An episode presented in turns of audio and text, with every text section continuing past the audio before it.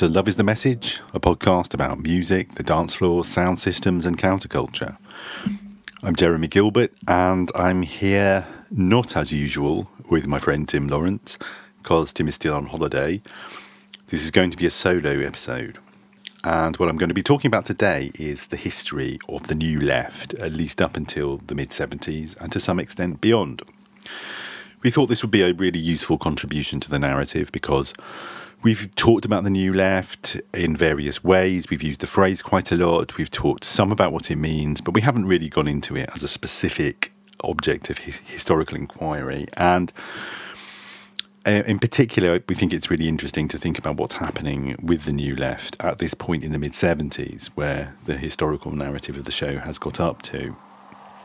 And one reason we think that in particular is so interesting is because there is this very widespread, widely disseminated narrative about the New Left, especially the American New Left, which essentially claims that what happens to the New Left, which this narrative identifies almost exclusively with the 60s student movement, is that it terminates at the beginning of the 70s with the descent into militant terrorism on the part of some factions that have emerged from organisations like Students for a Democratic Society and have adopted kind of radical paramilitary tactics that we would also associate with groups like the Red Brigades in Italy and the Red Army faction in Germany.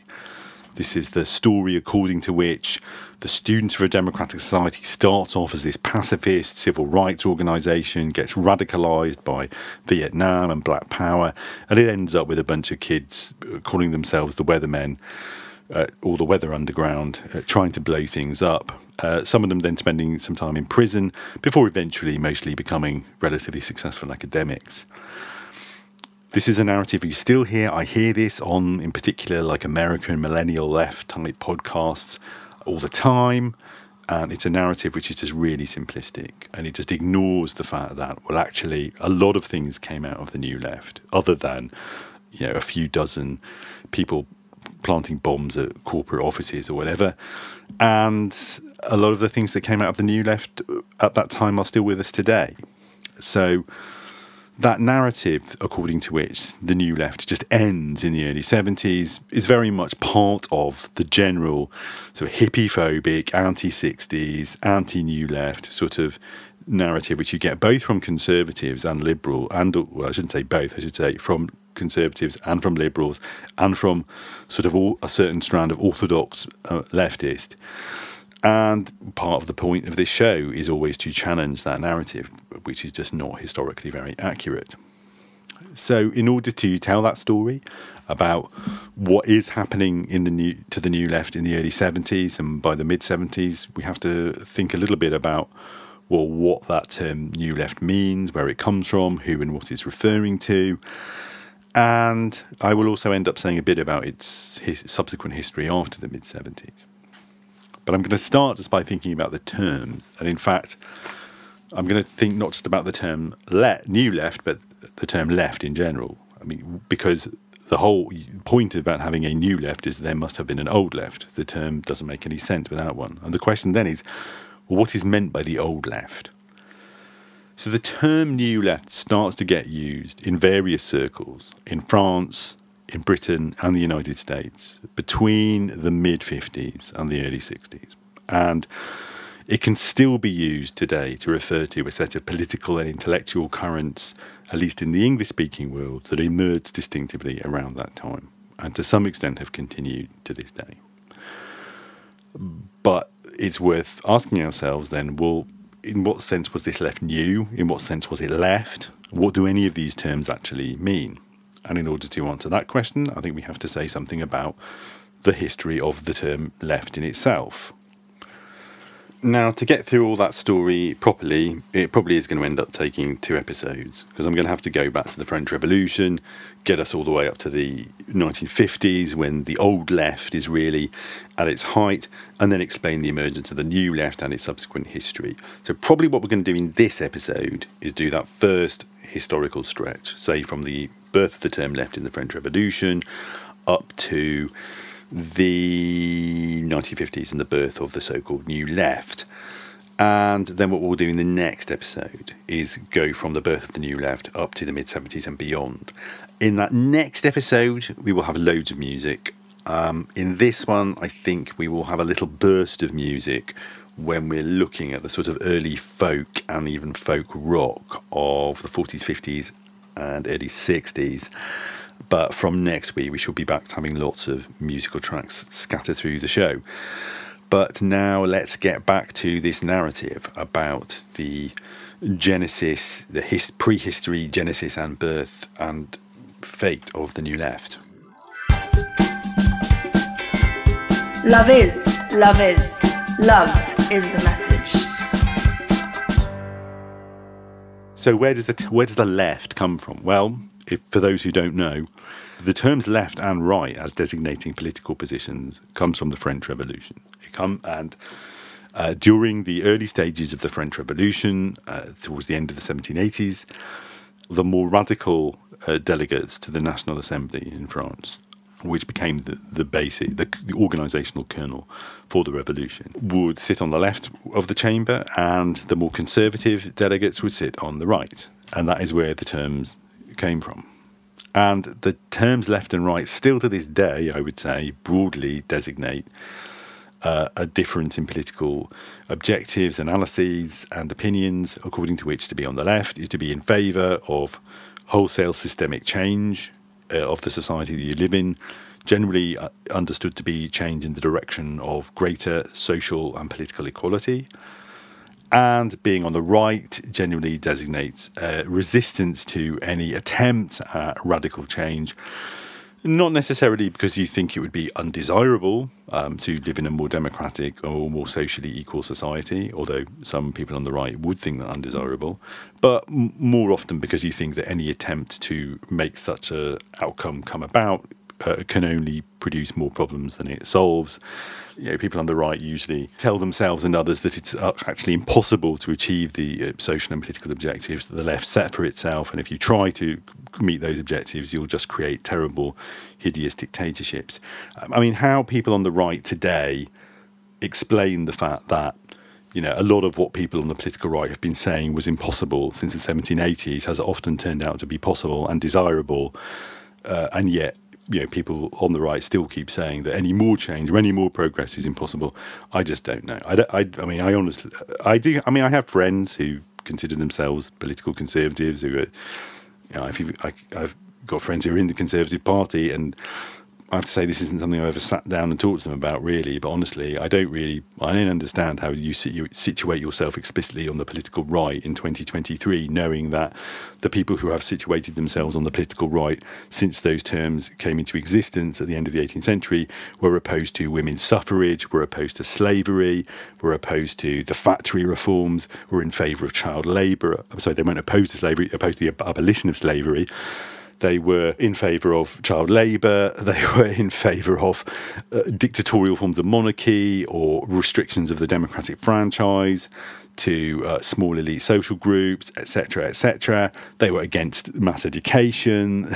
I mean, and you know, it was the people on the. It was always the people on the left who were arguing for those things and campaigning and fighting for those things. So I really don't know how how anybody who knows any history manages to situate themselves on the political uh, right. Well, I do. I know a bit actually, because the people I know who do that will tend to have a story that they tell themselves, at least, about how actually various kinds of conservative and liberal, who you might think of being on the right, were always in favour of various kinds of reform. Uh, which is true. It's also uh, undeniably true that they were always an absolute minority within anything you could call the political right, whereas uh, the majority of reformers have always been on the left. So, how you look at the past 200 years and, and still think, yes, I'm on the right, I just don't really know. But there we go. This is a left wing podcast. We make no apologies for it. That is what the term meant broadly. It meant then in the French Revolution and its aftermath. It meant being in favour of radical change. I mean, one way of under, actually answering this question in a slightly more sympathetic way about what, how why do people situate themselves on the right would be to think about the critiques of revolutionary French politics coming from people like the godfather of Anglophone conservatism, the Irish British philosopher uh, Edmund Burke in the late 18th century, and Burke said, you know, Burke was not opposed to reform. What he was opposed as such, what he was opposed to was any attempt at radical reform. He was opposed to the idea that you can achieve radical change, that you can uh, achieve very rapid change at any given time in history without causing terrible harm. Um, and know, that, that probably is a reasonable perspective to take. Um, I just think it's quite clear that the vast majority of people who've situated themselves on the political right historically have not been in favour of gradual reform. They have been in favour of no reform. Uh, they have been opposed to reform. But there we go. The question then, though, of what kind of radical change whether it should be gradual or whether it should be revolutionary in nature, whether it should be social change involving wholesale redistribution of economic and social power, or whether it should just be political change, making sure that as many people as, pe- as possible get to vote every few years. Those questions um, have always been contentious, and the idea of what it means to be on the left or to be left wing uh, hasn't always been the same for everybody. You might say that the idea of the left emerges in the French Revolution at exactly the moment when what has been essentially a liberal project is in the process of radicalizing itself such that its most radical elements are going to become something recognizable to us as a left wing, even a proto socialist project. Now, what do I mean by all these terms? Well, it's worth understanding a little bit in order to understand these terms. What we mean when we talk about ideas like liberalism, radicalism, socialism, conservatism. And the first thing I think to understand is that, at least in, say, Europe and, in, and North America, and in, and in many other parts of the world, really the dominant political project of the modern era, going back to the 16th century, really, is liberalism. It's liberalism which is the defining political project of modernity and the political project against which all others have to some extent defined themselves. And when we talk about liberalism in these terms, what are we talking about? What we are talking about is a political project, a political ideology, a political philosophy, which makes a number of assumptions, assumptions which are very novel uh, when they first start to emerge, really around the 17th century. What are some of those basic assumptions of liberalism? Well, the first is that, as I often put it, the basic unit of human experience is the individual. The, it's individuals that make up hu- the human race rather than groups. And this is such a widespread idea today in a liberal culture and society that it can be difficult for people to see how you could see things any other way. But I think it's always worth reflecting that actually, in most human cultures that we know about for most of history, if you say to a person, Who are you? they're not going to say, like, I am Jeremy Gilbert. They're going to say, they might tell you their name, but they'll start telling you their family, their clan, their tribe, their village, like what their social role is in that place, who their parents were. They'll tell you how they fit into a social world, and it's their location in a social world which is seen as defining them, rather than some kind of absolutely personal and private identity which be- belongs to them above and beyond and prior to any kind of social relationships which might be seen as defining them. The idea that, in fact, the, the the basic unit of experience, the thing which history happens to, is not the nation, the tribe, the family, the clan, the dynasty, the village, but the the person, the individual person, is a relatively new idea in human historical culture, which emerges at the end of the Middle Ages, arguably. It's not that there are no antecedents, and the whole question of to what extent pre modern people thought of themselves as individuals, experienced themselves as in- individuals, experienced themselves uh, as separate from others and having a kind of private life is debated, it's contested, and it's not something we have time to get into here. But it, just by way of illustration of the extent to which people's conceptions of what it meant to be a private individual person were different in the past, just reflect upon the fact that, for example, in, say, medieval Britain, uh, most people did not live in, in houses with private bedrooms. So parents had sex in front of children uh, because there just wasn't any private space, uh, as far as we know. Uh, the whole conception of the private individualized space of for, for intimacy and sleep, um, other than for um, other than for particular kinds of uh, social elite members, uh, is a relatively modern invention. So that's just a very concrete illustration of some of the things I'm talking about. So if we accept then this idea that, the, the, the whole idea of the individual as you know the, the person to whom things happen really emerges in the, around the 17th century, this is the basic idea of liberalism, and the basic idea the and then what's built on this idea is is the concept that really what what defines a person and their relationship to the world is their property. So liberalism uh, understands a society, a society, human society, as as a kind of aggregation of individuals and their properties, uh, the things that they own, uh, their land, their bodies, their clothes, their labour, anything else they might own. And broadly speaking, liberalism tends to maintain and develops a philosophy and a theory and a practice over the 17th, 18th, into the mid 19th centuries. Based on these, these ideas, it tends to maintain that uh, the proper role of government is to maintain the integrity of individual property rights above all. So essentially, the point of government is to stop people stealing each other's stuff and interfering with each other. Now, this is quite. Now, this is an. It's interesting to think about this because the idea that the main job of government is to stop people interfering with each other is quite contrary, say, to more traditional ideas, say pre modern ideas, which might say, well, the main job of government is actually to maintain the safety and, and well being of the people, even if that does mean, say, you know, taxing people, including the wealthy, in order to make some kind of provision for the poor and in, order to fund the military, etc of course, before the 16th century, if you're talking about places like Western Europe, well, there isn't really much in the way of state institutions funded by direct taxation. That that is also an idea that gets going in the 16th, 17th, 18th centuries. You know, it's an idea which is starting to develop by this, by the, certainly by the early 17th century. I mean, really, it's an idea which is very well developed in, say, in England by the mid 16th century the idea that you know to have a modern country you need a state and the state has to be paid for and and citizens uh, or royal subjects have certain responsibilities to the state and the state has certain responsibilities to them and this kind of idea always exists in a certain tension with the liberal emphasis on the sanctity of the rights of the individual and of individual property rights.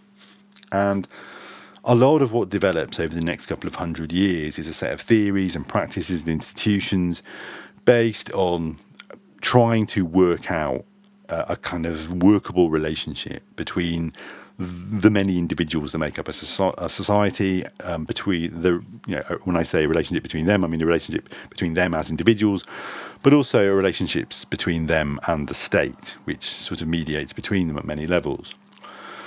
And this is you know becomes the basis for both uh, well, it becomes the basis for both uh, gradualist or peaceful reform movements in places like Britain in the 18th and 19th century that, is, that seem to be gradually moving towards something like a modern idea of democratic government. It's the basis for the American Revolution and its claims for uh, you know, the inalienable political rights of the individual. It's also the basis for revolutionary nationalist movements, including the French, the, the movement which is central to the French Revolutionary Project, and the various national movements for national liberation and for the establishment of republican or at least constitutional government in various parts of Europe and all over Latin America and many other parts of the world in the 19th century. That's liberalism, to this day, I would say liberalism is really the, the hegemonic ideology uh, in the capitalist world, although liberalism often has to be modified and contested by other things. Now, conservatism, I would say, is the, probably the second most important polit- strand of political thought and practice to emerge in the modern period. And conservatism essentially emerges in reaction to liberalism. Uh, conser- and conservatism tends to take the view that it is uh, contrary to what liberals claim. Uh, the individual is not the only basic unit of historical experience. The other important units of experience would be the family, the country, the nation, uh, the community, maybe. And that the trouble with liberalism is that carried to a certain logical conclusion, it just destroys communities. You know, it leaves the poor bereft of help and assistance. It leaves and it leaves um, traditional hierarchies of authority between rulers and ruled, priests and their flocks, etc. It leaves all those in tatters. It leaves everybody not really knowing where they are, where they belong, what's right and wrong, what's up and what's down, what their job is in society. And it creates all kinds of harms. In particular, as I've already mentioned, that conservative tradition uh, responds to events like the French Revolution by arguing that even when you want reform, reform has to happen gradually and piecemeal and one step at a time. That if you try and get really radical change, you're just going to end up, as happens in the French Revolution, uh, you know, it's going to end up with authoritarian governments executing all their enemies. And that conservative tradition is also tends to be informed by a certain skepticism about the ability of human beings to come up with grand blueprints which can Im- radically change society and make everybody lives better. And it tends to think you're better off, really, with the devil you know. You're better off muddling along with the institutions and ways of doing things that you've got at any one time, even if you might be willing to gradually change them and gradually modify them uh, in the direction of some more egalitarian social objectives. But broadly speaking, in effect, conservatism tends to be in favour of existing established ways of doing things, including established distributions of property, including established distributions of authority and power in society at any one time. That's where the name comes from. It wants to conserve, while the liberal, while liberals want to liberate the individual from the bonds of community and tradition. Conservatism wants to conserve those things. I think we can also identify a third tradition, which you know, has some antecedents going back into ancient times through the Middle Ages, really starts to starts to flicker in and out of existence in the 17th century and really starts to develop strongly from the late 18th century onward. And that's it. We might call this a radical tradition, and we might just call it a socialist tradition. Those terms are not exactly coterminous with each other. They don't mean exactly the same thing. They're not exactly synonymous, but uh, they can be used more or less interchangeably for much of the period from the early 19th century to the present. I would say the radical tradition tends to be critical of both conservatism and liberalism. It tends to both be conservative. It's it, the radical tradition generally agrees with some of the conservative critique of liberalism, in that it sees that liberalism just tends to create a society in which individuals are constantly competing with each other when it would be better if they were cooperating with each other. It tends to actually reproduce existing uh, relations of power and authority by allowing people with large amounts of property to keep it all rather than redistributing it. But the radical tradition is also critical of conservatism's wish to preserve existing hierarchies and existing inequalities. The radical tradition wants to do away with those. And whereas where where liberalism wants to sort of do away with community in general, for the most part, apart unless communities mediated by market relations, by buying and selling stuff to each other. And where conservatism wants to preserve traditional communities, the radical tradition tends to want to imagine new kinds of community, new kinds of collectivity in which people can work together cooperatively and creatively, and nobody has to go hungry, and everybody gets a say, but everybody also uh, contributes to the effort of creating the greater good. So, and that radical tradition takes various forms, but I would say that the you could say it takes um, various forms and gets various names and has various flavors, but they all have those things in common. Whether you're talking about socialism, anarchism, communism, social democracy, that radical tradition, because radical means going to the root, so it, it means believing in sort of fundamental change but it and it and the radical tradition wants the society as a whole collectively to make fundamental change to itself whereas liberalism tends to just want to remove all possible restrictions on individuals and just allow the kind of free activity of individuals to have whatever social and political effect it's going to have and conservatism tends to want to conserve traditional uh, and established uh, modes of doing things, including traditional social hierarchies. Now, as is radicalism, the radical tradition is what will end up being associated with the idea of the political left. You know, whereas when the term first emerges in the French Revolution, the, the people sitting on the left of the National Assembly include a lot of people who today we would call liberals, as well as a tiny number of people that we would recognise as radicals by our standards.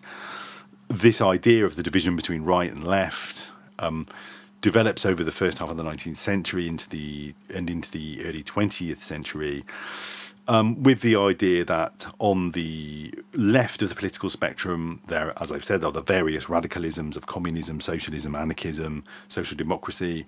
On the right, there are the developing forms of conservative politics, most notably various forms of nationalism.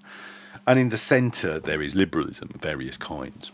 The thing that really transforms are kinds of radicalism which have a basically liberal character in the late 18th century into what we would recognize as some kind of socialism by, say, the 1830s and 1840s is the experience of the Industrial Revolution.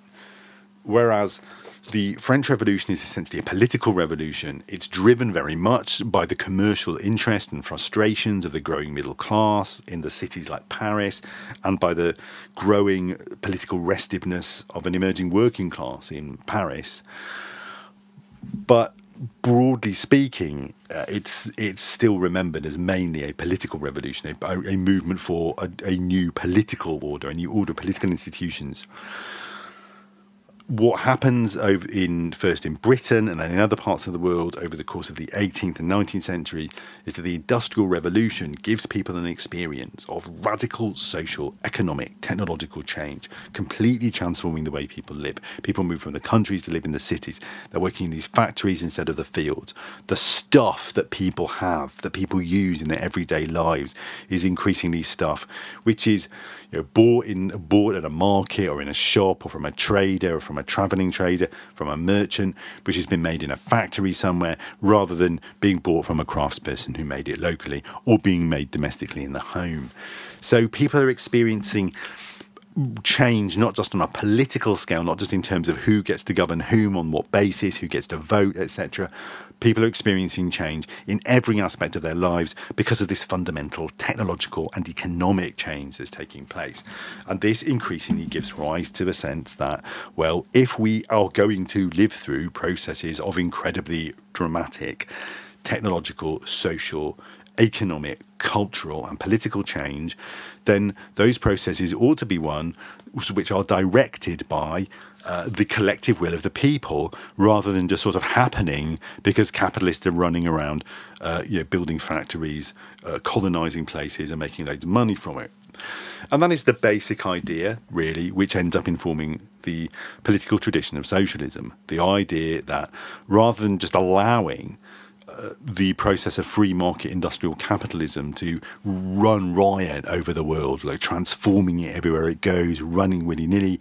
If we're going to have to live through this kind of radical change anyway, then we should do it in a way which means that everybody who's going to be affected by it has a say over the way in which it's, it, it unfolds, and everybody, as much as possible, should benefit from it equally. So by the mid 19th century, uh, the ideas of radical socialist thinkers like Karl Marx and Friedrich Engels have already become fairly well developed. And their idea that, well, you could, you know, you ought to have a politics which seeks to use the state to really take control of the most important sectors of the economy, the railways, the factories, etc., in order to uh, plan the way the economy develops in order to make sure that it benefits everybody. All this is fairly well established. Over the course of the second half of the 19th century and into the early 20th century, you see, you start to see some significant crystallizations of distinctive positions within the left, distinctive traditions which are quite different from each other. Uh, most no, most obviously, you, you, see the distinction between the socialist and anarchist traditions, don't have time to get into this in any detail. In really crude terms, uh, the anarchist tradition tends to be much more skeptical that, for example, if you get a really left wing government, into power in a society with a highly centralized state, then they will just do really good things. Uh, the anarchists tend to think that you know even socialists and communists and Marxists, if they if they get huge amounts of power in their hands through the uh, very centralized state apparatus, they will inevitably use it to benefit small groups of them it won't lead to a genuinely democratic and non hierarchical society.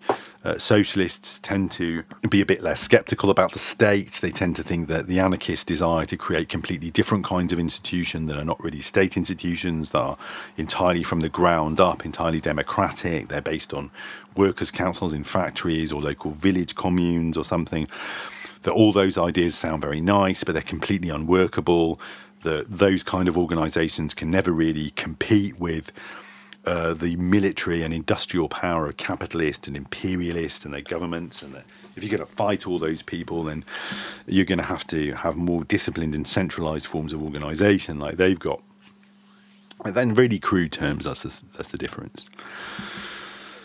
And over the course of the late 19th and early 20th century, differences of opinion really develop on well, how you should go about trying to build a socialist or, or even an anarchistic society. Whereas in the mid 19th century, it seemed obvious to thinkers like Marx that some kind of violent revolution, presumably one based on organised industrial workers, was the only way you're going to get there. By the early 20th century, in places like Britain and Germany and France, it's starting to seem quite plausible that, well, you might have a situation in which you have mass suffrage and mass democracy and everybody can vote, and then you might just have workers' socialist parties eventually being voted into government through peaceful elections, and then they might actually implement a, a socialist program gradually over a long period, and that um, would be preferable to anybody having to experience the violent trauma of a military violent revolution. And you might look at the history, say, of countries like Sweden, Norway, and Austria between uh, say uh, between well from the 1930s in the case of Sweden, from the 1940s after the war in the case of say Austria, uh, up until really the 1990s, and say yeah, they, I mean those look like countries where something like that was happening. It was in it was on the way uh, to being built, a, a post-capitalist sort of socialist society. And on the other hand, you had people who argued that ultimately uh, capitalist power that would always corrupt any government that had been simply elected by a workers' party in a parliamentary democracy that was still dominated by huge inequalities of wealth, by liberal ideas and institutions, etc. And that if you wanted to really replace all those things with a genuinely socialist alternative, ultimately you would always have to engage in some kind of violent revolution.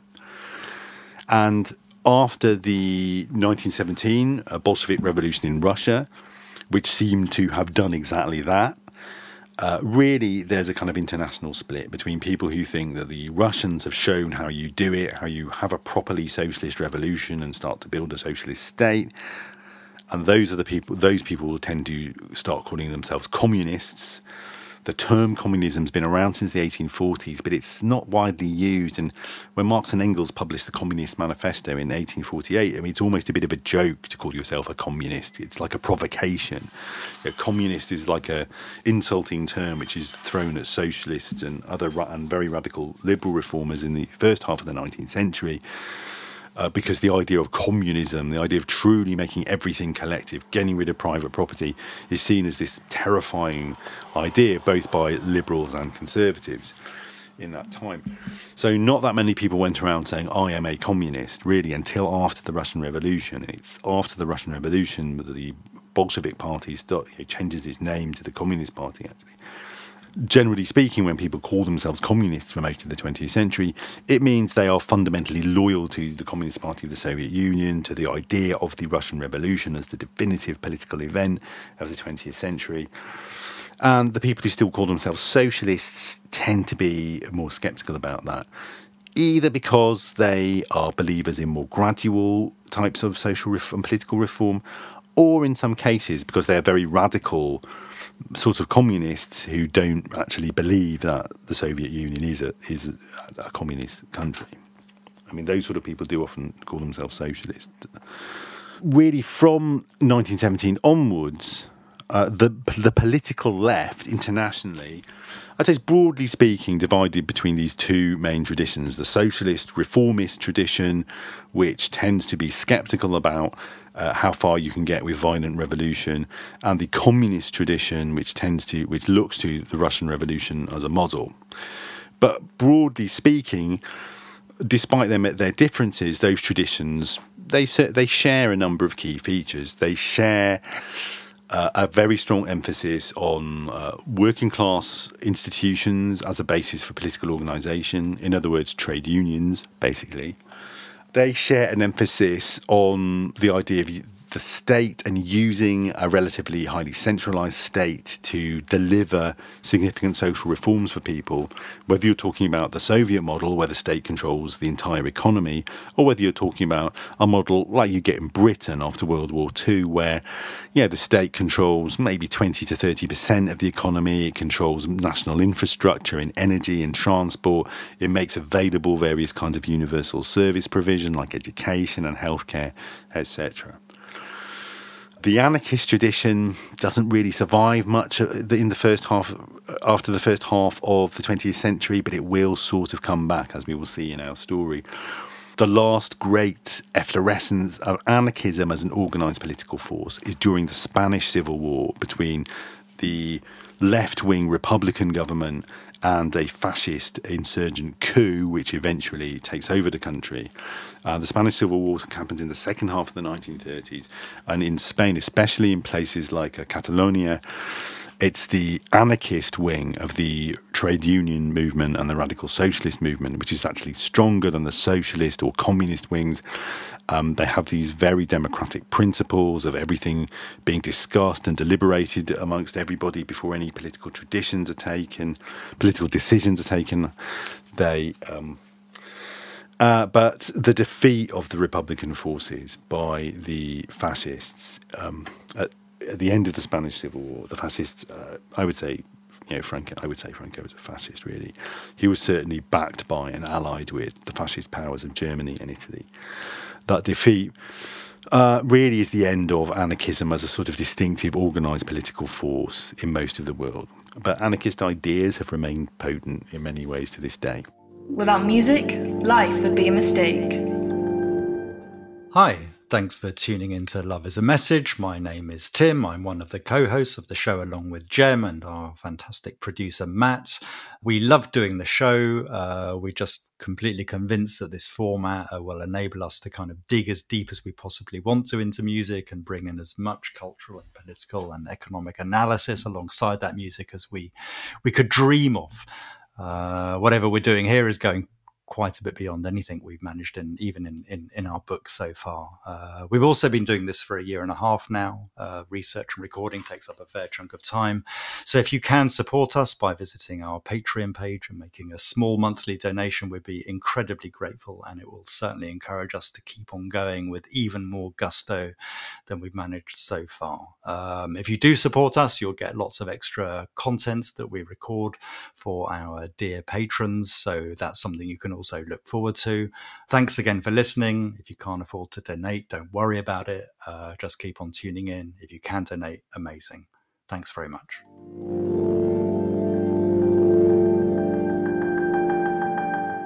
So after World War II, uh, especially after the defeat of Italy, Germany, the other fascist powers, by a coalition of the American and British governments, and the Soviet Union, that is really the time when you can say something like uh, the, what we would now think of as the old left is really at its historical peak.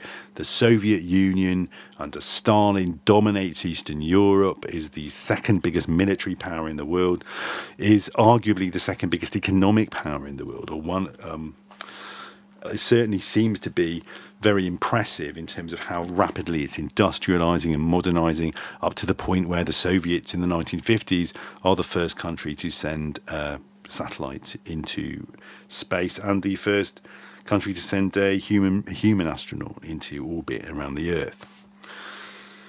Um, at the same time, the social democratic tradition is really at its peak at this time. This is immediately after World War II, is when the New Deal administration is still in power in the United States. The Labour government elected in 1945 is still remembered in Britain as the only, the one truly radical reforming government of the era of mass suffrage, mass democracy, the one that created the National Health Service, uh, that extended uh, public uh, education up until um, the age of 15 and for everybody in the country, which um, kicked off the post-war expansion of the universities, although that wouldn't really get going till the 60s on much scale. This is the great sort of uh, golden age of what we might call the old left, this relatively statist, workerist version of the left. A left which is ba- which really the, the this great peak of coincides precisely with the era of Fordism, which we've talked about on the show before you know, Fordism with its emphasis on mechanized production, on highly centralized forms of economic management, etc., really fits with and suits a kind of forms of socialist politics or even a communist politics, which since the mid 19th century has placed a lot of faith in the idea of a centralized state and a centralized economic infrastructure when we talk about the old left today, we are really still talking about forms of left wing politics which have their roots in that history and have their really have their golden age in that moment, the moment of post war full employment, the Soviet Union, etc. I mean, some people would say that really the golden age of that kind of traditional leftism was much earlier, that it was perhaps the period immediately before the First World War, when in, in Germany the socialist movement was this mass movement that had cultural and political dimensions. You know, if you were a socialist in Germany in 1910, there were socialist gyms, there were socialist education clubs, there were socialist theatres. You could live your whole life within this sort of socialist culture. And there was great optimism about the likelihood that this movement was gradually but progressively building this completely egalitarian society. So some people would say that was really the sort of golden age of the old left. But either way, the term new left, as it starts to become used in the late 50s, is differentiating the new left from this form of left politics, really, which has its peak in the post war period. It involves a continuum of ideas and practices from uh, the relatively cautious, conservative, reforming uh, social democracy of the Labour Party in the 1940s and 50s in Britain or the New Deal Democrats through to uh, the radical anti capitalist state communism of the Soviet Union under Stalin and Khrushchev. And indeed, uh, China under Mao uh, which is uh, again a, a, distinctive thing, which I'll sort of come back to. I think so. It's worth thinking for a moment about this the period, say, of from the World War II uh, into the mid fifties as a sort of as a sort of peak moment for this traditional old leftism. And it's not as if the the old left at that moment didn't have its forms of self expression, uh, even through music. Um, the interview we posted a couple of weeks ago was with Jesse Jarnow, who we were talking to mainly because he's written about uh, he's written about things like the Grateful Dead and the Amer- the American psychedelic distribution networks in the 70s and 80s. But as I mentioned during that interview, Jesse's also written a book about uh, the Weavers, the American leftist folk group, which uh, made Pete Seeger uh, an international star. And the Weavers um, were very closely identified with the politics of the Communist Party of the USA. They were responsible for really you know, helping to popularize those, some of those ideas with certain constituencies. So I thought we could play a couple of bits of music, both of which were initially actually written around 1949, 1950, although the most famous recordings of them uh, weren't recorded until many years after that. So I think I'm right in saying both of these songs were recorded around 49, 50. Uh, and one would be The Weavers, If I Had a Hammer, and uh, the other would be Ewan MacColl, the great Manchester folk singers, famous song Dirty Old Town. There's lots of versions available of all of these singers singing these songs. Ewan MacColl's Dirty Old Town uh, is today best known for having been uh, covered by the Pogues in the mid 80s. They got the idea for covering it because it had been covered by the Dubliners, kind of Irish, you know, very popular Irish trad group. I think the Dubliners, I think the Dubliners recording came out around 1970. Maybe it was around 1980, sometime between 1970 and 1980. But I thought we could hear the version of Dirty Old Town that is sung by Ewan MacColl and his partner and sister of Pete Seeger of the Weavers, Peggy Seeger, on a recording. There's a recording of them singing it together from 1970. Kissed my girl by the factory wall. Dirty old town, dirty old town.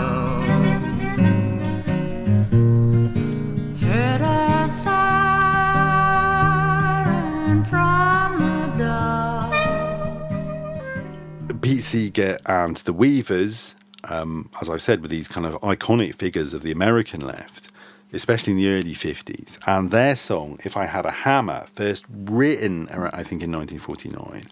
But there were various uh, releases of it. Uh, The various people covered it and released it over the next few years. So it was first performed publicly in 1949. It was released in 1950.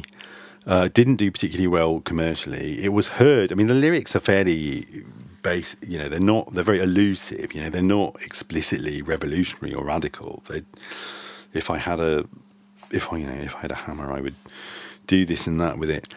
But it was heard as a sort of uh, a call to arms of a certain kind.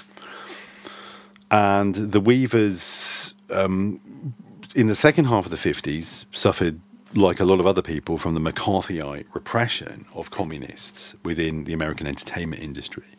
But the song was revived and became a hit for folk group Peter, Paul, and Mary in 1962. And it was then released again, um, and it was the, it was Peter, Paul, and Mary's release of it in '62 that became a top ten hit and was a really big success. And the Peter, Paul, and Mary uh, version of it, which is this quite you know very kind of sweet harmony, uh, commercial protest folk uh, hit from the early '60s, is is also worth hearing. We can hear a bit of that.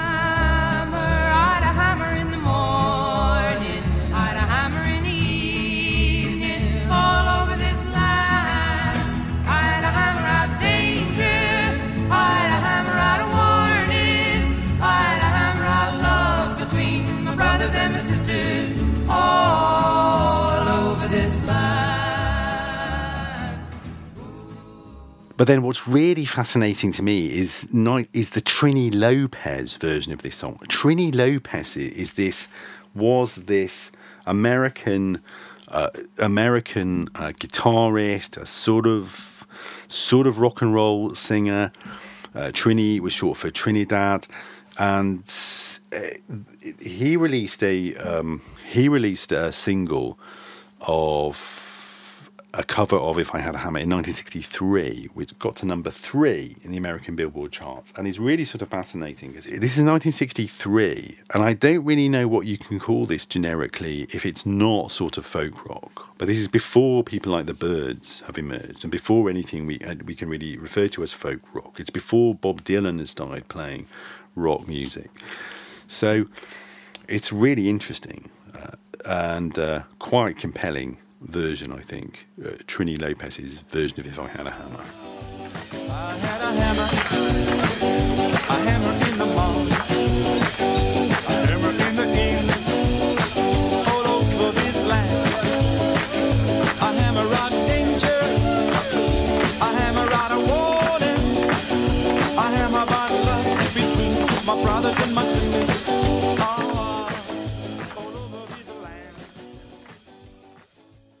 So you've got a few songs there. Now, Ewan MacColl is this iconic figure of the of the British folk revival of the fifties, very closely associated with the politics of the Communist Party and then the campaign for nuclear disarmament. from the second half of the 50s onwards. Ewan MacColl famously you know, became the partner of Peggy Seeger. Peggy Seeger was the sister of Pete Seeger. Pete Seeger is the key figure of the in the Weavers and the author of the song "If I Had a Hammer." Um, MacColl's Dirty Old Town, of course, is much less of a kind of call to arms. You know, it's much more a, you know, a, a kind of fairly, you know, it's a fairly downbeat description of life in Salford when he's writing it, of life in a blighted industrial urban cityscape. You know, it's really about the kind of slum existence which socialists wanted to do away with in the post-war period, rather than being a celebration of something. Uh, but it has really become a sort of anthem for anybody who ever grew up in an industrial or post-industrial area. It's significant, of course, that it's folk music during this time, which is seen as the music of the left. And one of the reasons for that is because the the Communist International, the International Communist Organization, which was the vehicle through which communist parties around the world effectively took direction from the Communist Party of the Soviet Union, the Communist Party, in accordance with general Stalinist aesthetics, had declared that the only really radical kind of music was folk music. I think we've talked about this a bit on the show before, but it's always worth reflecting on this. Whereas in the early stages of the Russian Revolution, it was avant garde modernism which was seen as the revolutionary kind of music. By the 50s, Stalinist ideology had come to the conclusion that avant-gardism was a symptom of bourgeois decadence. That pol- that really the only kind of politically radical art was art which, in an almost kind of kitsch way, tried to make itself accessible to the people without being commercial and capitalist in nature. So, whereas most of the actual people might have wanted to listen to commercial jazz or rock and roll or swing music during this period, the Communist Party had this kind of idealized idea of what popular authenticity should be like and what it should sound like, and what it should sound like would be folk music. Of course, most of the people actually making and listening to folk music were not working class.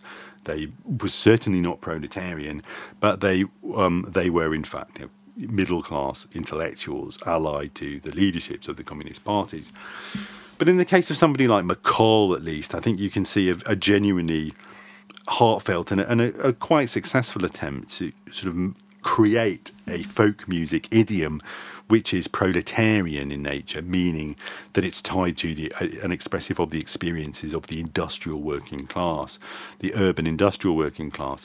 Of course, this is a bit of a challenge because you know the folk music idioms don't really come from the industrial working class; they come from rural populations and communities. You know, whether the, whether you're talking about black sharecroppers in the southern United States or Appalachian farmers in the American mountains. Um, so turning those kind of idioms, which are the ones which a certain kind of authenticist, Stalinist aesthetic thinks are sort of authentically the sound of the people, turning them into something which is also not rural but industrial and proletarian, remembering that the communist movement and the socialist movement historically has its base not in the countryside but in the urban cities and factories, turning you're marrying those things together is actually quite a challenge. And you might say that, in the, that honestly, very few people ever really pulled it off. Ewan MacColl was one of them. You know, he was a folk singer. He was from Manchester. He was a leftist, and all of these things come together in his music. Of course, you know his his best loved and best remembered music isn't any really a sort of call to revolutionary arms. It's this song, and you know the sort of beautiful, poignant love song, um, "The First Time Ever I Saw Your Face." The first time ever I saw your face, I thought the sun rose in your eyes,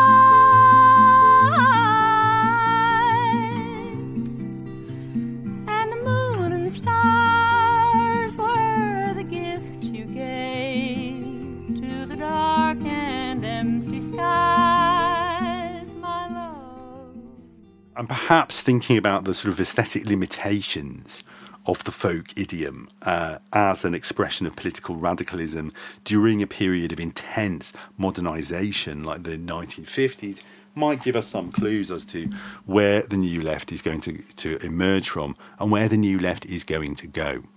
Because we are now at the point in the story where we, we can talk about the emergence of something like the new left and the terminology of the new left. Now, the way this story is usually told is to say that the real the moment which marks the the birth of the Anglo-American New Left, especially the British New Left, is the Soviet invasion of Hungary in 1956.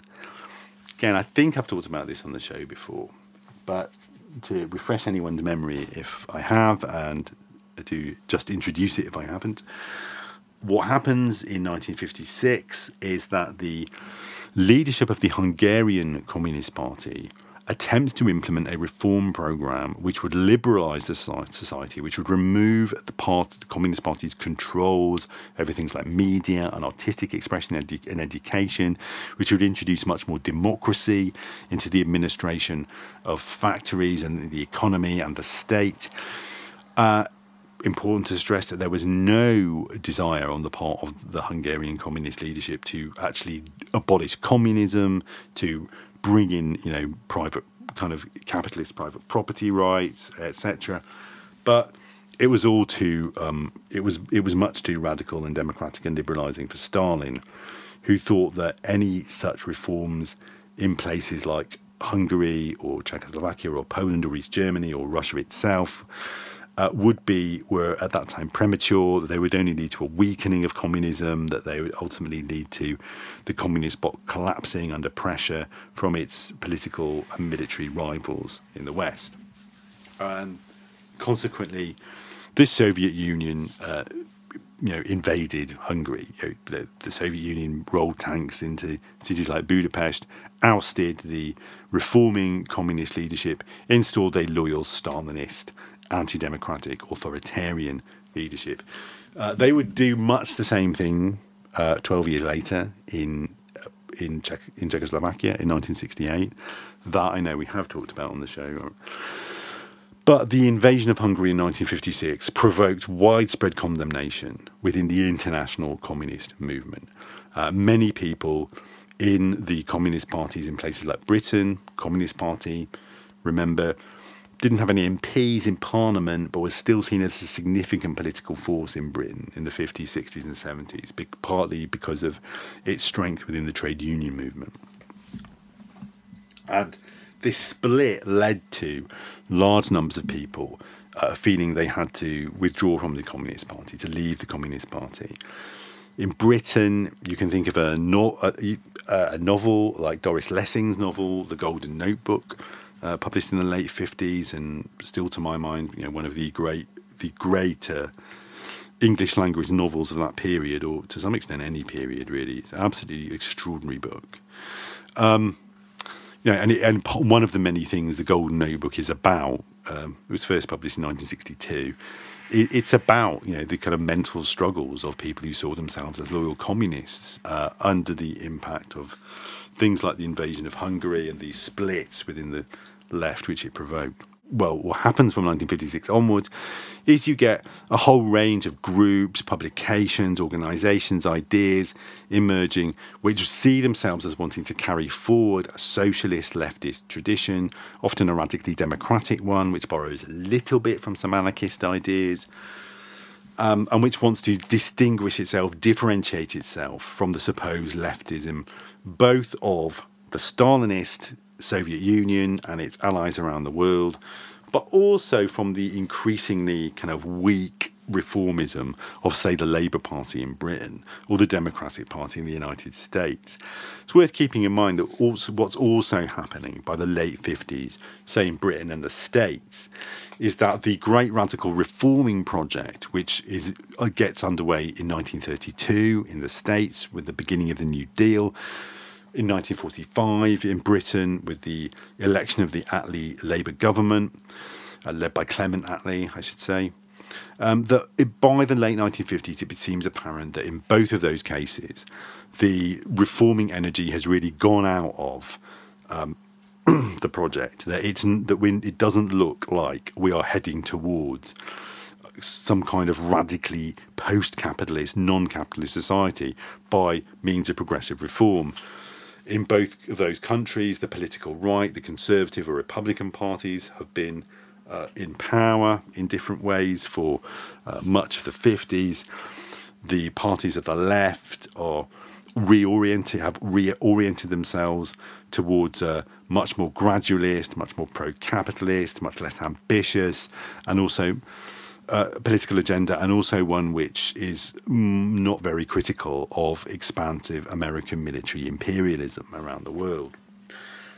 So, by the late 1950s, you get a situation where people want to define a new kind of left wing politics, which is true to the radicalism of the socialist tradition, but is, is also very democratic in the way that it organizes itself and in its political aspirations, which is anti imperialist, anti militarist, and anti authoritarian. In Britain, uh, the leading figure of this new left uh, initially is arguably the great British radical historian E.P. Thompson, Edward Thompson.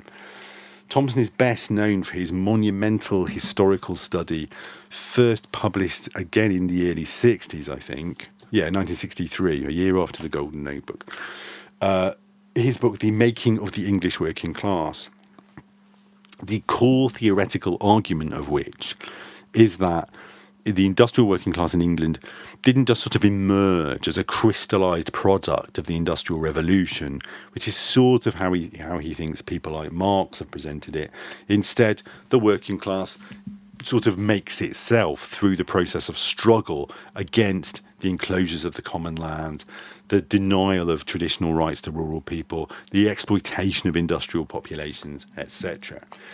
And this emphasis on the working class making itself, emerging you know, out of the out of struggle, rather than just being sort of forced into existence by industrialization and capitalism, uh, this is really consistent with Thompson's belief in a polit- in a grassroots, bottom-up, democratic politics, as opposed to what had become the politics of party communism, which placed a very strong emphasis on sort of electing leaders like your Lenins and your Stalins, but then allowing them to lead. And you know, it often treated the kind of ordinary party members and activists as sort of foot soldiers, whereas these these great leaders were seen as the generals, like directing their, their armies in the class war.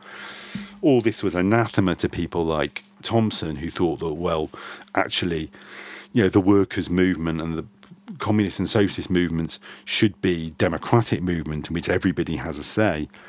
Again, it's worth reflecting the last time anybody had actually had a political movement like that in Britain, it had really been the anarchists in the Spanish Civil War who had, you know, democratically elected the leaders of their regiments or the people running their factories, etc.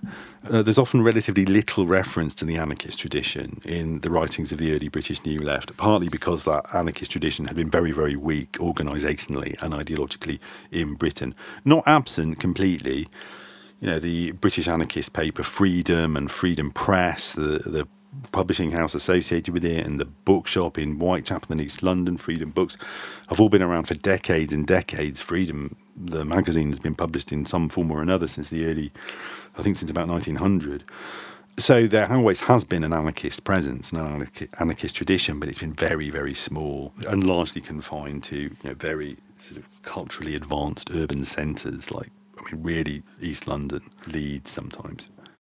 Okay, so that is where things have got to by the late 1950s, uh, when Edward Thompson launches a short lived journal called The New Reasoner, uh, putting forward some of his uh, political ideas. At the same time, a group of student radicals, uh, including Stuart Hall, uh, set up another short lived periodical called New Live, called Universities and Left Review. And then in 1960, these things emerged together into the journal New Left Review, the first editor of which is Stuart Hall. Now, New Left Review still exists today. Uh, I would say the politics of New Left Review today are fairly different and they are much more sort of old left, to be honest, than uh, the politics of Hall and his colleagues at, at the moment of the foundation of New Left Review in 1960. there's a whole story to be told about how it is the New Left Review becomes the Old Left Review, really, which is what it is today. Um, but we won't have time, I think, to tell that particular story. But at the moment of New Left Review's founding, it is seen as you know the, the one of the organs of this emerging formation, the New Left. Uh, of course, right from the start, there is a degree of tension within the idea of the New Left, or maybe by the mid 60s, there's a tension between two, at least two different conceptions of it. Um, both of the, what they have in common is their anti Stalinism and their hostility to what they see as the sort of collaborationist politics in class terms of the Labour Party and the Democratic Party in the United States. You know, they think that the, the leaderships of those parties, certainly the right wings of those parties, they just want to. You know, they want to just collaborate with capitalists in producing sort of profitable, comfortable, but fundamentally very unequal types of industrial capitalist society. Um, so, what the different strands of the New Left have in common is the critique both of Stalinism and that sort of class collaborationist politics of the right wing of the reform movement. But there are sort of at least two different ways in which you can occupy that position of being on the radical left and critical of all those different other traditions within the left on the one hand, you can be someone like Thompson, like Hall, like Raymond Williams, the great intellectual figure of the British New Left at that time, who really want to hold on to and accentuate a particular tradition of grassroots organisation, democratic organisation, democratic politics, democratic aspiration. In Britain, you can trace it back through organisations like the Independent Labour Party. In the States, you could trace it back to organisations like the Industrial Workers of the World. But that tradition has never had that much to do with the sort of Bolshevik tradition. On the other hand, uh, you can also occupy this position of being you know, against the right wing reformists and against the Stalinists, but also on the radical left, and see yourself in a quite different tradition, and that would be the tradition of Trotskyism. So Leonid Trotsky is arguably the second most important figure in the Russian Revolution after Vladimir Lenin. He's the figure who Lenin seems to have wanted to be his successor when he died but he's politically outmaneuvered by Stalin and sort of replaced by Stalin. Eventually, Trotsky has to go into exile while Stalin is leader of the Communist Party. Eventually, the Soviet secret services assassinate and kill Trotsky. But Trotsky, by that point, has already become the figurehead of an international movement of radical communists who think that the Russian Revolution has gone in the wrong direction, that the Russian Revo- that the Russian Revolution and the Soviet Union under Stalin has gone in the wrong direction, has become imperialist, using its industrial and military power to dominate the whole region of Eastern Europe and the Baltic and the Balkans and many other parts of the world.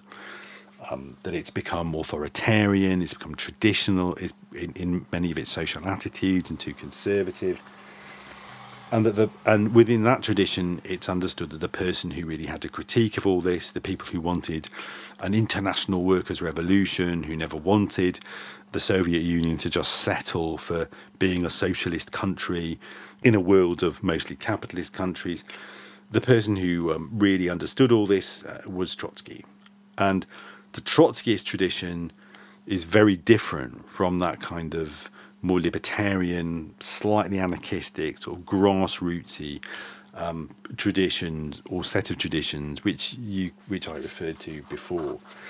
Within the Trotskyist movement, there's still a strong emphasis on party discipline. There's an emphasis on quite centralized forms of political organization a lot of the time and often a very kind of austere attitude. You know, the, uh, the, there's a real belief in the value of being a sort of full-time revolutionary who doesn't really have much of a life outside of revolutionary political struggle in the historical style of a Lenin or a Trotsky. And those two different traditions will always sit together quite uneasily within the space of the emerging new left in both Britain and the United States, and the tensions between them will sort of keep um, cropping up, will keep manifesting themselves over the course of the 60s and 70s. But at the moment we've got to now in the narrative, let's say 1960, we can say that something calling itself the new left has started to emerge, that it is defined by uh, is a commitment to the historic radical tradition, the historic radical aspiration going back to the even to the French Revolution of a fundamental transformation of, of a society in a direction which will be both democratic and egalitarian. But at the same time, it's characterized by a libertarian belief in the value of freedom and personal expression and social and aesthetic experimentation in a way that the Stalinist and even the Trotskyist traditions have sort of moved away from or even actively suppressed.